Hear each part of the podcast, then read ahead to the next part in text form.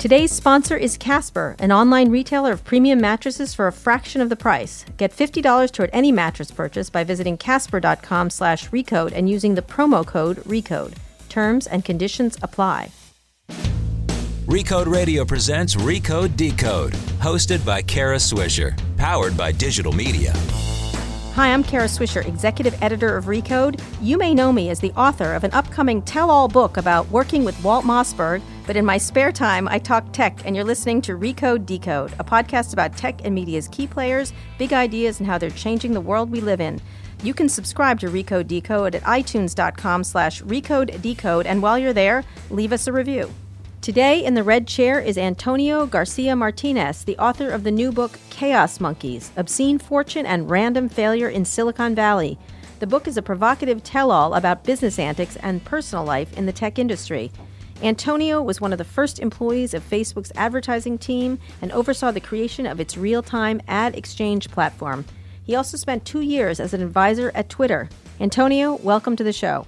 Thank you, Kara, for You've having hit me. all the high spots. Uh, I think, yeah, I think so. Okay, So, yeah. you have written what I would say is probably a not a nice book, um, Oh, really? which I welcome completely. Okay. I enjoy that. Um, I've just uh, we had Dan Lyons on for Disrupted, which I thought was a hysterical book. This one is quite a bit tougher. Talk a little about why you did it, and then we'll talk about being a startup and some of the things that people have issues with in the book. But in general, not many people tend to crap on Silicon Valley, and so. Oh well, I- you know, you know, it's funny. I wouldn't I don't put think it that way. I, don't think you do. Yeah, I but don't think I do people here are as thin-skinned as it gets. So talk a Right. little about why you did this. I mean, the book isn't nice because Silicon Valley isn't a nice place. That's Okay. the reality, and right. I, I feel that I accurately portrayed this world. Mm-hmm. And uh, it's funny, a lot of the some of the negative reviews. Clearly, it's not that they don't like my book; they just like Silicon Valley, Mm-hmm. and I just portrayed it accurately.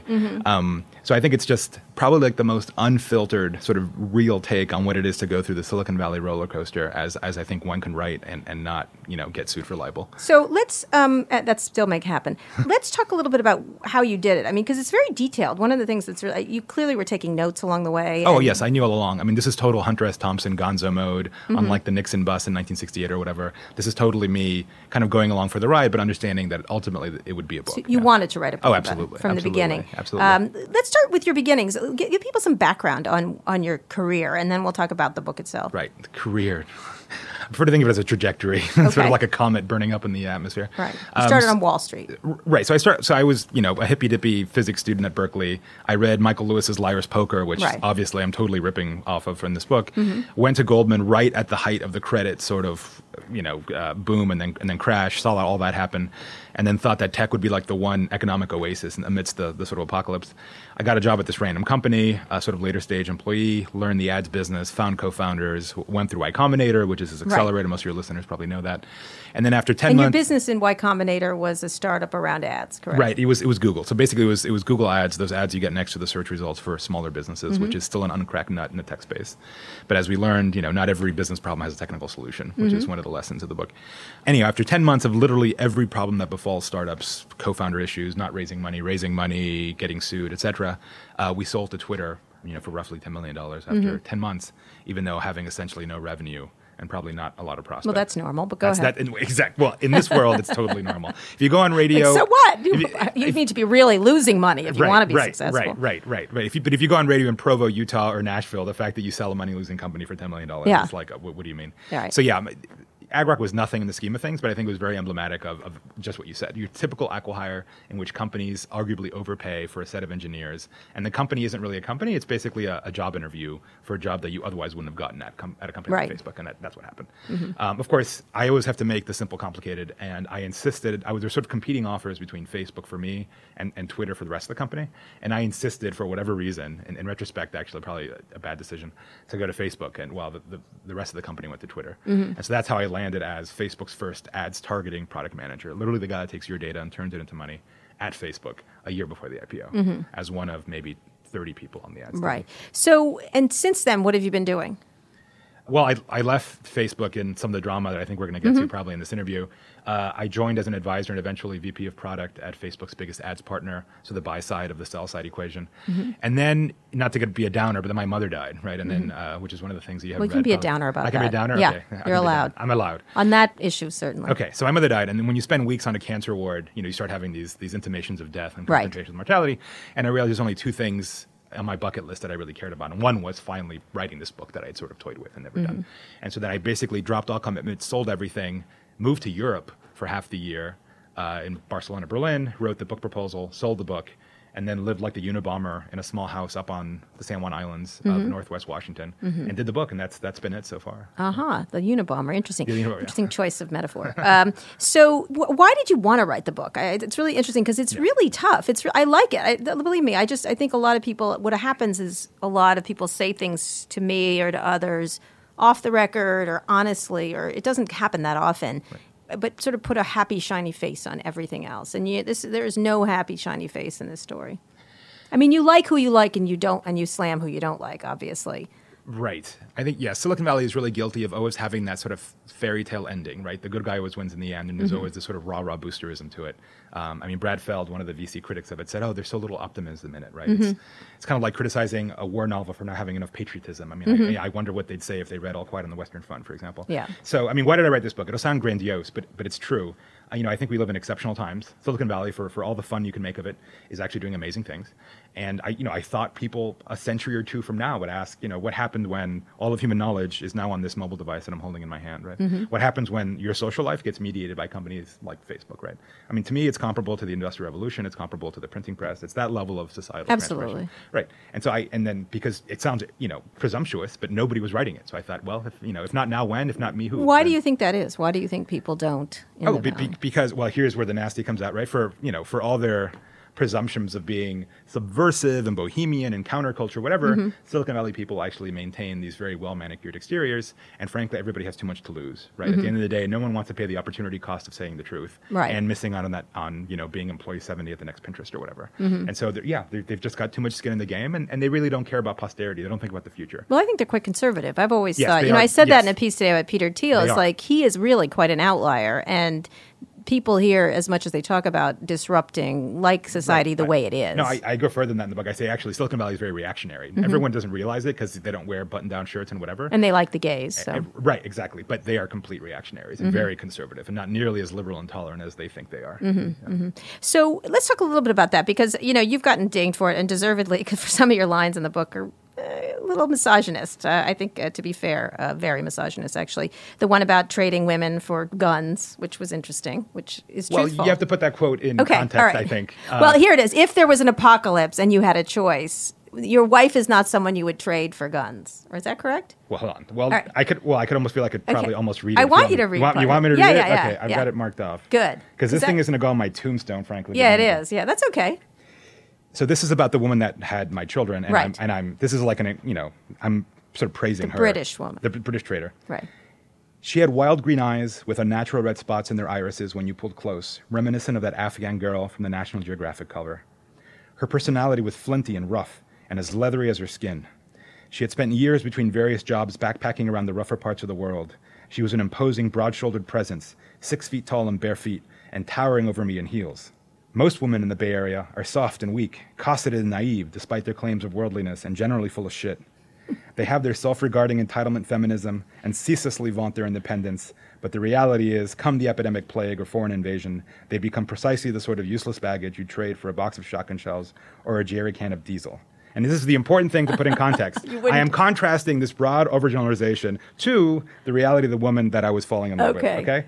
British trader, on the other hand, was the sort of woman who would end up a useful ally in that post apocalypse, doing whatever work, be it carpentry, animal husbandry, or a shotgun blast to someone's back, required doing. Long story short, you wanted to tie your genetic wagon to the bucking horse of her bloodline. Okay. So I, I if, if I'm going to be quoted, it'll be quoted I, in context. I, I, I read the whole thing. It was very funny. I couldn't believe someone said that. I've Yeah. heard it said, but Yeah. people won't say it in person.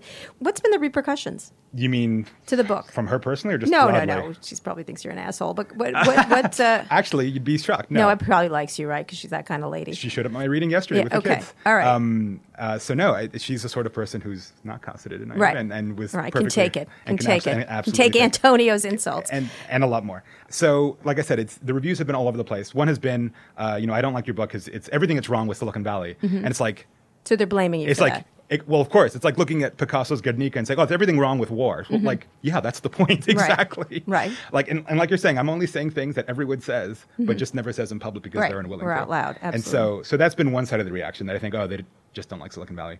The reaction has actually been surprisingly positive. I thought I was literally incinerating my career. So you were doing "You'll never eat lunch in this town yeah, again." ex- ex- that exactly was exactly Which what you Stephen kind of is. It has that tone. Right. Except I think in my case, I will eat lunch in this town. Right. um, because the reaction from even old time Facebookers, who a lot of them we've had, we've clashed online about Facebook because Sure. they take criticism to the company very poorly.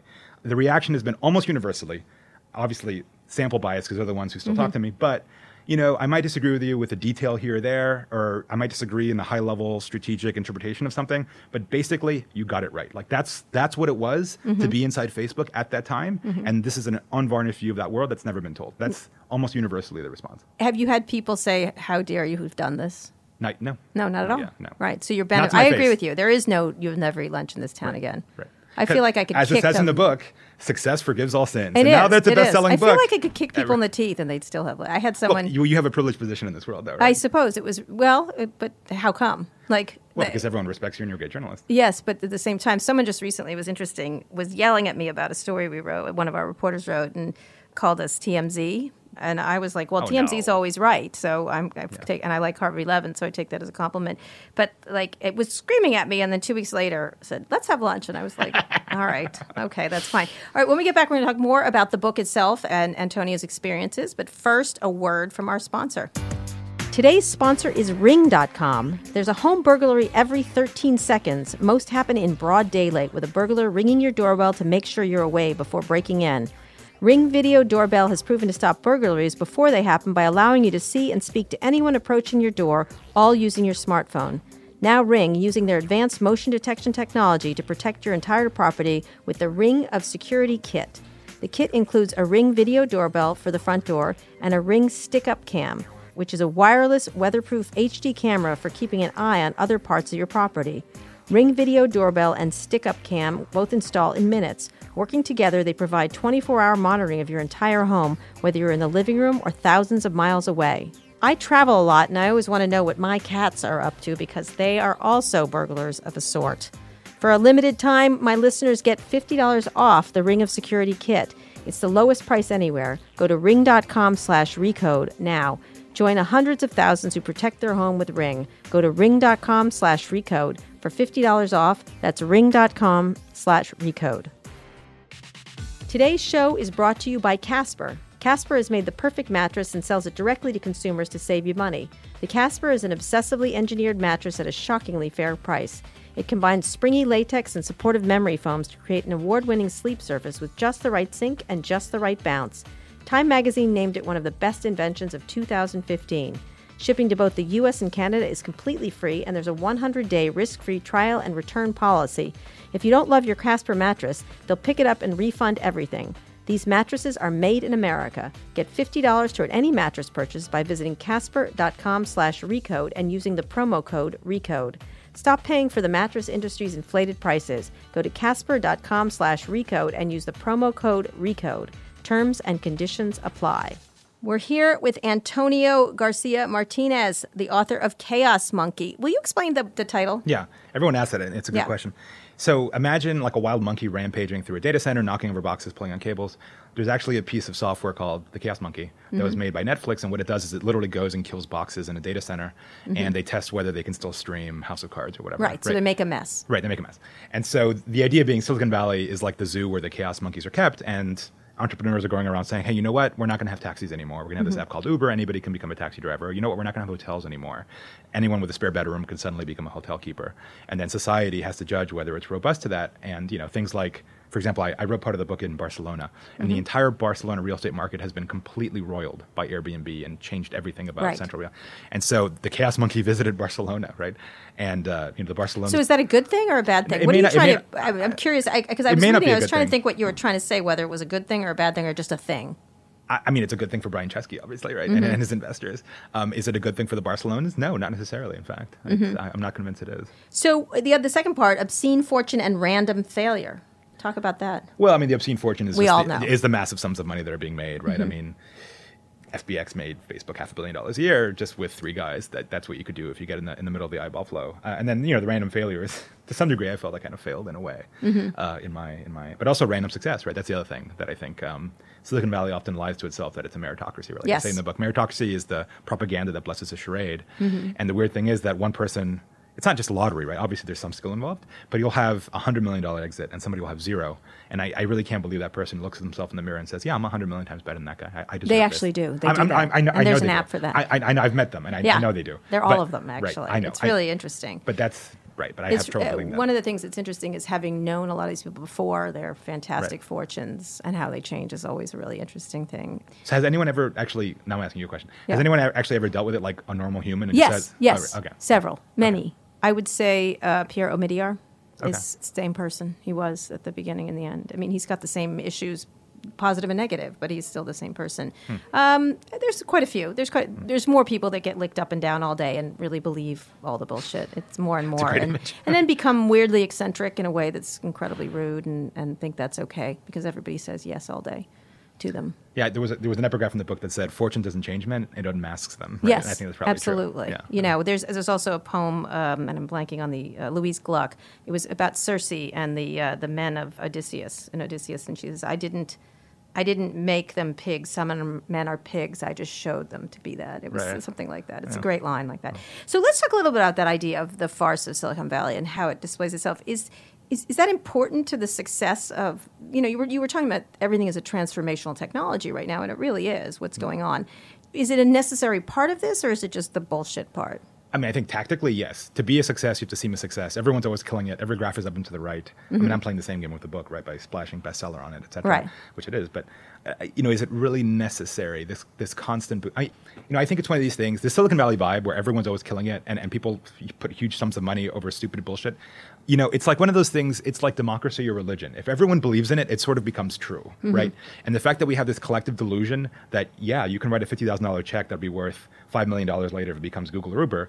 It is an important delusion to have, and, and the reality is that other countries, everyone would love to have what we have, these problems we'd like to have, and so you know, if you go to Barcelona, the city is investing huge sums of money trying to recreate Silicon Valley. Somehow. Right, they all are And- right, and they think if they somehow have co-working spaces with exposed brick and industrial lighting and little coffee machines, it's like this cargo cult. Like the magic will just happen, Right. and they don't realize like it's the they delusion. don't realize they need bulletproof coffee is really what, what they need is wealthy people willing to spray money on 23 year old kids with an idea. That's what they need. And that's that culture is impossible to import. Mm-hmm. So, what is yeah. what is the bad part and the good part of that you talk a lot about the bad parts of Right. it you know the arrogance the the waste the the lying to yourself that kind of stuff what's the good part of that I mean, the only universal moral good I think in the book was early on when we got sued. Mm-hmm. Um, you know, it's clear that there are rules. I say there's no rules. I mean, there are certainly some guiding principles, and that I think particularly principled individuals will follow those rules even to their own detriment, right?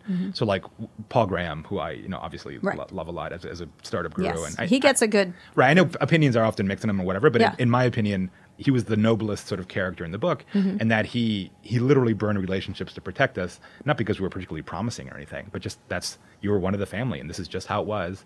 And if I have to walk into Mayfield and say, you know, screw you, then I will. Mm-hmm. And uh, he was willing to do that, as was Sam Altman, even Ted Wang from Ted uh, is great. Ted is great. ted right? is And- kara's lawyer tell him apologies because I we never talked after the deal, and I think he's probably still pissed off. Oh, me. he's And nice. I'm sure he's way over. But yeah, I'm he's the one guy that we maybe didn't do that right by at the Uh-huh. end. But um, but you know, he also basically offered to basically lend us the money for the lawsuit. A terrible deal for him. Mm-hmm.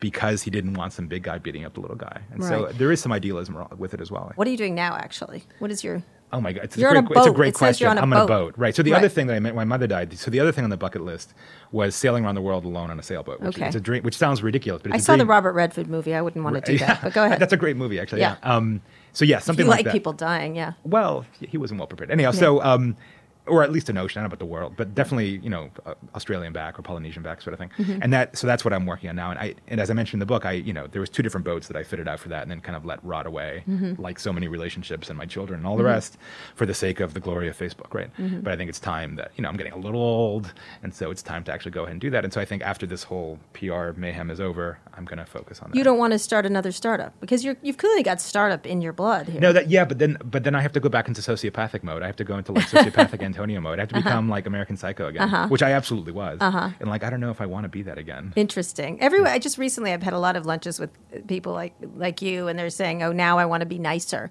and one of them was taking ayahuasca and that suddenly become nicer. That's the new thing, right? Right, the ten thousand dollar ayahuasca. Oh, I know. They're like, you want to do it with me? I'm like, never in the mm. fucking world would I like to do drugs with you. But, but it was interesting that there is this little moment of a lot of people talking about that idea that you have to be a psychopath to be successful. I, that's absolutely true. I mean, if, if you look at like the textbook definition of sociopathy, um, you know, a glib, superficial charm, risk-taking behavior, sexual promiscuity, like physically risky behavior, treating people like objects, that that describes about like over half the people I know in Silicon Valley. Okay. at some point or Okay. Excellent. So, so, you talked about a little bit. I helped you write this book. I don't Yes. recall. I didn't do I, anything. I assume you probably don't remember, but, but I mentioned that in the email. So yeah, no, no, no. You remember three years ago, Mm-hmm. I wrote a little chunk tip of what became the book around the MoPub acquisition by Yes. Twitter. And then you out of nowhere emailed me and said, you like dragged me into your office on, uh, you know, Mm-hmm. Yes, office on that. second. And you said, you should take writing ser-. You basically lectured me and said, you need to take writing because you're a good writer. That's right. why. And, then you, yes. and then you just kicked me out the door and that was it. Okay. And then and I was like, oh, okay. Yeah. And then, you know, that and my mother's death, like, okay, so maybe I should make a go of it. So you know yeah, what? you, You're a good writer. That's Yeah. why I remember that now because because there's so many bad writers, and when you see a good piece of writing, you you're like, please, please do something about it. Right. So, I mean, the hope is that even if I didn't burn my bridges in Silicon Valley, you know, maybe there's a second book in me, and I think it'd be interesting to have some sort of career like that. So, talk about a few of the stories from the book because there's tons of Yeah. them in it. What are the ones that stick out for you? And you please read if you want to read. Uh, yeah, I can. I mean, I can tell you what. So I held, I held a poll to see what I should read at my reading at Yeah. Passage uh, yesterday. So I can tell you the winners there. Um, the final Sheryl meeting, where it's decided Facebook is not going to do real time bidding, and that Mm-hmm. like basically my career is over. The passage I read about the famous, uh, Mm-hmm. the famous sexist paragraph. The story about homebrewing at Facebook. I was illegal, Mm-hmm. and then I blew up the plumbing and flooded Zuck's desk. Um, this. Oh well, that's the the famous one. The Sheryl meeting with the, the pussy filter. Mm-hmm. You remember that one? Have you gone to that? Yeah. By the way, that was not my doing. Somebody else did that. Okay, just Mm-hmm. to be absolutely clear. And then what was the fifth one? Oh, there was the Boz meeting. Boz is the guy who heads ads, and there was Yes. this really awkward meeting, which is clear that like heads will start rolling. Right. And there was this really ambiguous meeting with him in which it was like really weird, and that, that kind of presaged that sort of presaged the end. So yeah. Did you think it was going to end like this, or did you have hopes when you were at Facebook? So that's the weird thing. I So was looking, I'm saying looking back now, it's different than when you were there. right. No, no, so- of course. And I try to make that. I mean, I try to present what I was thinking at the time, not necessarily what I Right, reflection. exactly.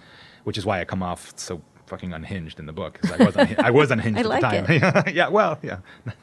You know, it's sort of You're very, more it's very reader. Ted Cruzian. You went there. You It's- went there. you know what I mean? yes. You like a person who goes there. Yeah. He did. He goes there. I can't believe yeah. I like Ted Cruz this morning, but I do. Right. Even though I hate Ted Cruz. Right. Oh, right. Yeah, that the one speech at the convention. oh yeah, and even this I morning almost he's still doing it. Yeah, yeah, he's yeah. still doing. it. I like Yeah, it. yeah. It's like Well, it, it takes rocks. Um, It so, um, yeah, I mean, the weird thing is, you know, the tragedy, I guess, of it is that you know I went in as a total mercenary, get financial independence, Right. what I call fuck you money, what everyone calls fuck you money, right? Right. And then at the end, I ended up like falling in love with the girl, i.e., Mm-hmm. my product, and actually risking my career to make that vision a reality Right. because I came so enamored of that vision and so invested in what we had built. Right. And then, you know, l- had to lay on my sword for it and, and literally pissed off everyone at Facebook to support this vision.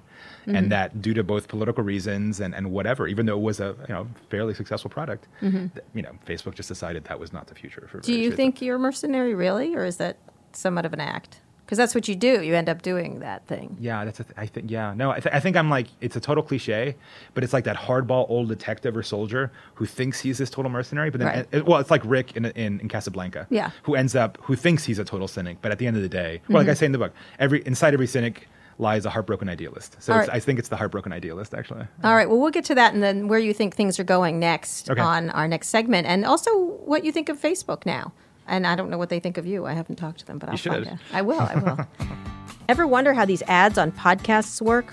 A startup pays a host like me to read a script about their disruptive product or service. Because we know you're choosing to listen, and that means you'll probably, at the very least, give any product or service you mention serious consideration. But if you are one of those startups who want to advertise on a podcast, where do you start? That's where Oxford Road comes in, a leading advertising agency in consumer tech. Companies like Dollar Shave Club, MeUndies, Blue Apron, and more started with Oxford Road. Oxford Road engineers ads to perform. They buy media based on over $100 million in performance data, and their world class analytics and attribution methods give you confidence in every line of performance, just like digital. Go to oxfordroad.com slash scale, set up a free analysis, and find out what it would cost you to test ads on a podcast, and maybe the next script I'll be reading will be yours. Go to oxfordroad.com slash scale right now. I'd also like to tell you about Recode Media with Peter Kafka. Peter, who did you talk to this week? Hi, Kara. I just had a very heady conversation with Virginia Heffernan, who's been doing really smart writing about the internet. and culture at large for know, 20 years. I hope she's okay with me saying that. Uh, she's got a new book out called Magic and Loss. It's a very smart, again, smart book about how to sort of think about the internet as a sort of art form. Super interesting. I know it sounds like it's a very academic conversation. We actually talk about Twitter fights and stuff like that as well. And of course, because it's a podcast, we talked about Steve Jobs, MP3s and lossless stuff. It's cool. It's a big rabbit hole. I suggested that maybe this is a good conversation to listen to Stone. Virginia did not endorse that. That's up to you. You can find Recode Media on iTunes, Google Play Music, or wherever you listen to your podcasts.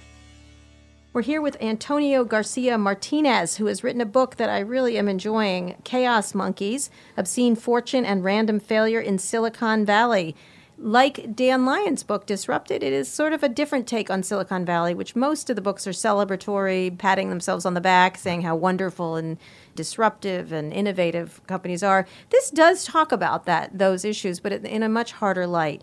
How do you look at Silicon Valley right now, Antonio? You know, looking the prism of this book is this crazy fucking circus, really, Right. pretty much. And look at all the freaks. Yeah, you know, I'm actually not maybe quite a cynic. I think uh, not It's to talk very about, cynical Not to talk about somebody. Well, Don't I think, own I, it. It it's, is. It's it's a, okay. It's a little world weary. I mean, I, but I, I want to distinguish from Dan Lyons, who was like Mm-hmm. universally negative. Like he was the universal troll. He was negative about everything and just. Right. literally hated everything about it. He's funny though. Right, but I, I don't think I'm actually totally negative on it. Right. In fact, I think no, a lot of, you a- like certain people you like, Right, and you don't like certain people. and I'm actually very pro Facebook, and, and I think some parts of it as well. Mm-hmm. Um, you know, I, I look at this crazy circus and I think, well, if all this bullshit needs to exist for one Elon Musk to emerge, Mm-hmm. or I, I'm naming him as a prominent but there's several others whose careers I follow, and and given how disruptive things like SpaceX and Tesla are going to be, then you know maybe it's actually worth it. Mm-hmm. And, and again, I think it's. You know, the problems in Silicon Valley are problems that any other country in the world would love to have Right. with their startup ecosystem. Right? I'd So- imagine the Renaissance was not without its assholes. There you go. Correct. exactly. I'm just guessing. Correct. Yes. Correct. I'm guessing. American Revolution. Right. And this is the I think this- Thomas Paine was right. kind of a jerk. I don't know. So right. So know. To no use idea. to use your metaphor, this is like Machiavelli's The Prince. Uh-huh. He also was knocked out of court and was trying to curry favor, and he wrote a book, and so that was the. So let's talk about the companies uh, where they are right now. How do you look at Silicon Valley? What period are we in? We've had lots of people come in and talk about this. I had Eric Weiner talk about sort of these innovation cities that then Hmm. die off event, over history, historical time. Where do you see Silicon Valley right now? As a place, an analog place, and an idea. Well, I mean, I've been calling the top of the bubble for the past five years, and yet here we are. You Mm-hmm. Yeah. know, a one Sometimes a broken clock is right what Right. twice a day. Yeah, yeah. I'm not going to be that guy. I mean, uh, you know, I mean, what's what's a one bedroom in the mission cost these days? Uh-huh. 5 six k a month. Um, where do I see it? I mean, I think what's unique about Chaos Monkeys is that it captures that period in, in Facebook's life cycle in which it was going from scrappy startup where you could blow up the plumbing and, and, and nobody would care Mm-hmm. to it being kind of like a bigger company political thing. I'm not going to name names, but if you read the book, where some of the characters in the latter part of the book come into play, people who you know couldn't run a company if their lives depended on it, Mm-hmm. but can operate in that sort of nether, re- you know, that region between Big sort of the- the, right between the sort of founder level who created it and the sort of junior level sort of guy, and they just weasel their way into sort of middle management layer. And Yeah, I've met there. weasels before. Right, right. Walt and I used to have weasels at the at the Wall Street Journal. We're like Weasel One, Weasel Two. Oh, We really? Nicknames for all of them. Right. So watching the weasels, I wouldn't say necessarily take over, but become important. I think is is That's a, that's a familiar thing. The people at, at early Google talk about that. Exactly. I mean, and the well, right. So, like Machiavelli, getting back to your Florentine example, you know, he, he cites very specific examples about you know the Ghibellines or whatever faction, but the point is that's a general principle, right? So a- another thing, for example, the two tier system inside Facebook, how there were some who were like really wealthy, right, like the very early employees, and then people now who, by any normal standard, are wealthy, but you know really aren't. They're like Silicon Valley middle class, right? And there's this huge rift between those who are like centimillionaires and have private aviation, and those who are still wondering who their kids who they can afford Stanford or whatever, right? And so there's a, and there was a huge. Obviously, I'm in the latter camp, right? But um, and that was the, a huge divide in the company. And I understand that's also very typical at Google and other companies as well. Um, so yeah, I just I, I think again my story wasn't necessarily important in, in any sense of the word, but I think it's extraordinarily representative, right? I think a lot of Silicon Valley is, is what I portray in Chaos Monkeys. Where are they right now? A company like obviously Facebook is one of the considered one of the more successful companies in very good shape. Mark has burnished his Right. reputation Right. rather significantly. Right. I mean, the stock price has quadrupled since I've left, um, which much to my consternation because I Mm-hmm. Yeah. didn't hold my shares. So it's hard to criticize his leadership, and I think he, you're right. He has done a great job. But what I've heard, and this is obviously hearsay, okay, it's not direct experience, Sure. but since I've left, you know, obviously I have my little network of spies internally, and, and one guy who actually did very well, and you know he put up with like the bullshit, and had a, long career there, and rose to be head of a part of a thing. I won't say more because it'll identify him, Mm-hmm.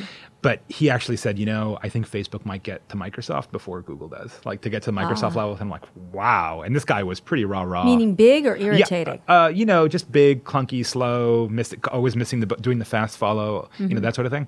And so I was really shocked to hear that things had ossified to the point where like it was approaching Microsoft. is that levels. inevitable? with these No, no, it absolutely is, and, and, and Facebook is aware of it, right? Like I, as I cite, No, but I'm saying, is it inevitable with every company that you it, you Oh, get yeah, of. Microsoft did? yeah, of course. I mean, yeah, the dementia and Alzheimer's will happen to us all, right, if we live long enough. So yeah, Is there any company you see now around that makes you think otherwise? no, of course they're all gonna. They all go public, and everyone becomes the centimillionaire. They're all kind of. Mm-hmm. yeah, So the money is what's corrupting. I think the complacency. influence. I think it's the, the, the, the nature of the incumbency. Like I, I cite one of the chapters is a super failed ad product they shipped, which is ridiculous. Like no one actually ever stopped to ask an advertiser, like, would you actually ever spend money on this? Right. And that level of arrogance, right, is it's I would say the them. bots rollout is similar. I've heard a lot of complaints about the bots rollout, Oh, for okay. example. Yeah. Similar thing. It's like it didn't quite work, but Right. seems there's a lot of PR around it. And Right. eventually probably will work, but it was interesting. So let's talk about the, the, the lessons you learned. You have a lot of lessons in this book. Right. Let's talk about a few of them that you think are most important for entrepreneurs, because a lot of entrepreneurs listen to this program. What do you think, from your perspective, the key things to keep in mind are? I mean, I have that section with like my entrepreneurial commandments in there somewhere, which I can pull up. I don't have it marked. So this is, I mean, commandments. This is my distillation of what I went through. Yes, I don't think you're Moses. Yeah, okay. Here's the tablet. Yeah. Um, Investors are people with more money than time. Mm-hmm. Employees are people with more time than money. Entrepreneurs are simply the seductive go betweens, which is true. You're literally joining investors with employees because one has more time, one has more money, and you're, you're just the fast talking guy in between. That's, that's all you are. Startups are business experiments performed with other people's money. That's, that's exactly what it is. You're literally just doing an experiment and it might succeed or fail. Marketing is like sex, only losers pay for it, which is totally true. Um, and, you know, the, the only bad news is, is no news when, when you're an entrepreneur. Company culture is what goes without saying. And, and in case that's unclear, if people have actually asked me about that. What that means is in the same way that, you know, your own religious or, you know, national culture or Sure. just the things you do without people having to openly say it, it's, it's similar about company culture. Of course, Silicon Valley is obsessed with the idea of defining their culture. Right, which often means that in fact the culture doesn't exist. Right. Mm-hmm. Because if you have to define it, then in fact it doesn't exist. There are no real rules, only laws. That's absolutely true. Mm-hmm. there really are no rules in Silicon Valley. Success forgives all sins. That is absolutely true. 100%. As I, you know, I, I mentioned examples of, of greats like Bill Gates and Steve Jobs and all the various sins they committed when they were younger, and Mm-hmm. nobody cares anymore. Meritocracy is propaganda we use to bless the charade, and that's, you know, billion dollar people aren't. call nec- it a mirrortocracy. You, know? that's that's that's good. you can use it. Yeah. Please spread it around far and wide. Greed and vanity are the twin engines of bourgeois society. I mean, if you think about it, almost every startup exploits either one of the other vices. Most managers are incompetent and maintain their jobs via inertia and politics. I definitely saw that in bigger companies. Yeah. Mm-hmm. I mean, he's there because he's there, and it would just be too costly to sort of fire him or her or whoever. Again, the of- weasel principle. The, weasel, yeah. Lawsuits are merely expensive feints in a well-scripted conflict narrative between corporate entities. So we got sued, which one of the big conflicts, and like we, like I think most normal people who don't run into trouble with the law, they get completely shit scared whenever legal missives start flying Mm-hmm. Hence around. Donald Trump, who loves Right. the lawsuit. Right. But the reality is, assuming you can afford it, and maybe even if you can't, it, it actually doesn't really matter. Mm-hmm. Nothing really. Which is why I. That's why I publish this book. At, at the end of the day, they can sue me. If anything, it, it'll guarantee this will be ten weeks in the bestseller list. if they do, it's like great. You want to sue me? Go ahead. If Facebook is that stupid, then Don't they can go ask ahead. too much. Yeah, there are, well, you know, see Gawker. uh, yeah. Well, I didn't piss off anybody that Yeah. much.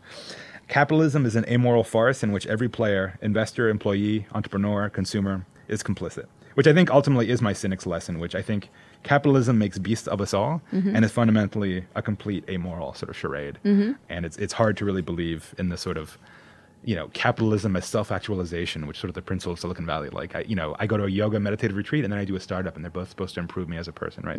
I find it really hard to believe that Mm-hmm. Yeah. anymore. yeah. I was just making fun of Marc Andreessen, who I always call him, he's the chief bear hugger of capitalism. Whenever anybody has a criticism of Silicon Valley, he's like, capitalism worked today. And I'm like, okay, you don't, there's not a choice between the two necessarily, but you can somehow insult something without having to completely insulted. So, taking that idea that this enormous amount of money, this capitalism that has worked so well, is there a better way? Let's finish up on that. Uh, no, there- no, I, or I, not. No, I always think of the quote, the famous Churchill quote, that democracy is the worst way to organize societies, Right. except for all the other systems. And so capitalism is literally the worst way to distribute, you know, the means of production and resources, except for all the other ways. But we Mm-hmm. should treat it as that. It's a necessary evil, kind of like you know plumbing or something, or like Mm-hmm. a toilet on a boat or something. That it's really horrible when you get into the muck of it. But like, I guess what's the alternative? Right. So, what, is something going to change here? Do you see it changing or just dying off? Oh, at a higher level, yeah. I mean, I, I think I'm. This is a totally cliche opinion in Silicon Valley, right? But the whole thing about universal basic income, I mean, the reality is, like, I go to YC Demo Day, and like, literally every company is coding somebody out of a job or automating somebody out of a job, right? Literally one after the other. Right. And I think once we get things like autonomous vehicles and truck driving is no longer the most popular job in like 10 US states and the only way for non college grads to pay for a family, once that just goes away, we're going to see either dictatorship, tyranny, or basic income in the United States. Yeah, I think it's a big issue. That is- huge issue. is- I'm trying. We're doing a, a, a code enterprise work thing, and uh, one of the big issues I want to talk about is this idea of Silicon Valley eliminating jobs, Yeah. decimating them, not replacing them. And they always go, "Well, there used to be stables and horses, and then there were cars, and it just changed." And I was like, "I don't think you're making things. No, like I don't think you're replacing. I think you're actually decimating." That's right. And you know, Larry Page has brought this up several times and sort of come back upon it, but many, many people have talked about this issue. Does Silicon Valley have a responsibility to change that? Or is it just the way it's going to be if computers do? I think it does, which is why I think Silicon Valley is here. I am sound like a YC fanboy again, but you know Sam Altman is funding this experiment in universal basic income in Oakland. Yes. and so you know, I think they do have. Yeah, I mean, I think one of the, one of the biggest to me criticism of Silicon Valley is they have no sense of civic duty whatsoever. Mm-hmm. Like we're living, to get back to your example, the equivalent of like the Elizabethan age or like Florentine, you know, Mm-hmm. Italy, North Italy in, in the 15th century. This flourishing of technology and money, and yet you know I don't exactly see a bunch of schools or roadways or anything being built in the city or, or for greater society other than these companies. And yeah, I think they do have a debt, and then they and they should feel a debt. So how do you get them to do that besides writing books? the same way they got Dale Carnegie to build libraries all over the United States. You, Mm-hmm. you- they come like in New York. You walk around, and every hospital or school has some rich guy's name on it. And he might have been some hedge fund piece of shit, but you know what? He paid like Carl Icahn, but you know what? He paid for a hospital on Mm-hmm. the Upper East Side. And so you make. Oh, I, mean, I think Benioff is good at this, right? And Zuckerberg actually funded the public hospital. Mm-hmm. You make them compete for social prestige, not with the next Tesla or the next company, but the fact that they actually funded a hospital or a school. And then you're going to watch them clamor to actually build these things. So who do you admire? Do you admire Mark Zuckerberg? Do you? Oh yeah, definitely. Well, I think he's a genius. Yeah, I say so in the book. I think he Mm-hmm. is a genius. I mean, I don't, I don't admire him in the sense that I'd want to be him necessarily, but I, I think he, yeah, he is. A, he's absolutely a genius. I mean, I read, you know, as as much as he is a fanboy, Andreessen I think is worth reading. PG is worth reading. Um, I mean, the people that I admired are the people PG that is Paul Graham, Paul Graham, sorry, yeah. yeah. I mean, the people that I, aside from Paul Graham, that I admired was sort of again the man in the arena, like the random startup entrepreneur, often who came from a nothing background, like I did. I didn't have any network or anything, Mm-hmm. and just trying to make it happen and struggling and risking his entire life and you know, and aging five years in one year that you do in, in, in startup life, trying to make something happen. I, I felt that guy in the, in the arena was sort of to me the hero or guy that I admired. Mm-hmm. And if you could, very last question, if you could sort of reach down and change one thing about the system, wave talk a lot about how the system works, Right, but not solutions to the system that doesn't work. right. God, that feels like it's above my pay grade. As a critic, Come on, Antonio, try harder. Uh, how would I fix things? I mean, I mean, the usual people usually say things like sexism or racism, or whatever, but that's Yeah. not really my hang up. Well, do you think diversity is an important thing that? Oh God, it's going to be in 15 minutes left. No, no, no, no, no. We weren't going to go. But I'm just saying. Do I think it's? No, I, I mean, it depends what you talk about when you mean diversity. Do you mean diversity as it's broadly understood, like ethnic and cultural diversity? Mm-hmm. I worked at Facebook surrounded by people in which I was the only one who spoke English as, an, as a first language and born in the United States. I, Mm-hmm. I don't think diversity with a little d is a problem in Silicon Valley. Is diversity with a big D, i.e., what we actually mean by diversity, i.e., certain minorities who have historically been disenfranchised or discriminated against, is a problem? I, I don't know. Maybe it is. I think it's a big problem. I, I think it's a big issue that it, I think there's a lot of subtleties there and emotions tend to Absolutely. run tend to run really hot. I, I'll, I'll cite one example. Um, someone in, the team recently shared a photo. It's almost historical. Mid 2011, half the ads team was about 15, 20 people actually. Core infra, which was basically literally how the data meets the money at, at like the engine hmm. room of Facebook Money Machine. And as you'd imagine, it, you know, it was mostly Chinese, Russians, and Indians, right? I was literally the only person born in the U.S. there, and the only person who spoke probably English as a first language. And yet, strictly speaking, even though I don't consider myself really that, given my last name, I'd be considered diversity, capital D person, right? Yeah. But by any normal standard of diversity, clearly, I don't think there's a diversity problem on that team. And so I think I think one of the sort of misconceptions that when the people attack it, and I, and I see often this in text, right? It's like, oh, there's no diversity, therefore it's run by white males. It's like, I don't think that's actually true, right? It can be run by other people other than white males, even though you're not, you don't have diversity capital D, right? Um, That's an interesting thing. I hadn't thought of it that way. I mean, well, compare. So the other startup book that I sort of admired and modeled was a book called Startup by Jerry Kaplan. Um, I remember. Yeah, that I think it's really good actually, and um, but it's 20 years old. Right. And if you look at the Silicon Valley, that he describes that that really was a white male sort of old boys network thing, which I think would be hard to break into. But since then, you know, changes have happened, and you know, look, the reality is. People fro- of Chinese, Indian, or Persian background run like half of Silicon Valley, right? Mm-hmm. And in that world, it's a little bit hard to claim that oh, there's diversity is this major problem. Like journalists who say that, I'd love to look at their newsrooms and compare their newsroom. I would agree with that. To Facebook I would agree with and see who has more diversity I there. would- And I, I don't think Silicon Valley would be the first on your list of industries that need to change. No, that's true. Again, answer my last question. What would you change? What would I change? I mean, I, I do think that there is. I, I wouldn't say necessarily call it sexism or racism. I think one can call it that. There's a lot of like meism, right? Like I, I mentioned in the book in the interview process, for example. Uh, there's this notion of cultural fit, right? Which is always this Standards. right? Right. Which I, I mean can mean something real because company culture in a company like Facebook does exist, but often it's just a little loophole for things actually like sexism and racism, and basically like meism, right? Like everyone and everyone's little tribal story, they're the center of the universe, right? And so if you're some little you know affluent white kid from Stanford, like well, of course that's the model of what you know Yeah. our a community should be like, and you hire people like that. Mm-hmm. And then like the, your little loop that you get into that is cultural fit. And so I think some way to actually screen for cultural fit, or maybe actually just create it. So Facebook had this what was literally called boot camp, right? And if you think about it, it's like you know the army or the Marines, right, takes in whoever And and, makes does- out of it a fighting force. So instead of maybe trying to find this magical cultural fit that you think other people have, You make m- it. Maybe you actually have a strong enough culture that you actually mold people into that, Yeah. rather than actually screen. I'd like to see it. them, you know, on a boot camp. That would be interesting. Yeah, exactly. Oh well, that would that would be amazing. That's a fascinating idea. I actually Yeah. like that. Yeah. Antonio, thank you for coming. I'm glad I urged you to write this. I really enjoyed the book. Thank you, Kara, for doing so. for No having me on the problem. And thanks for coming by.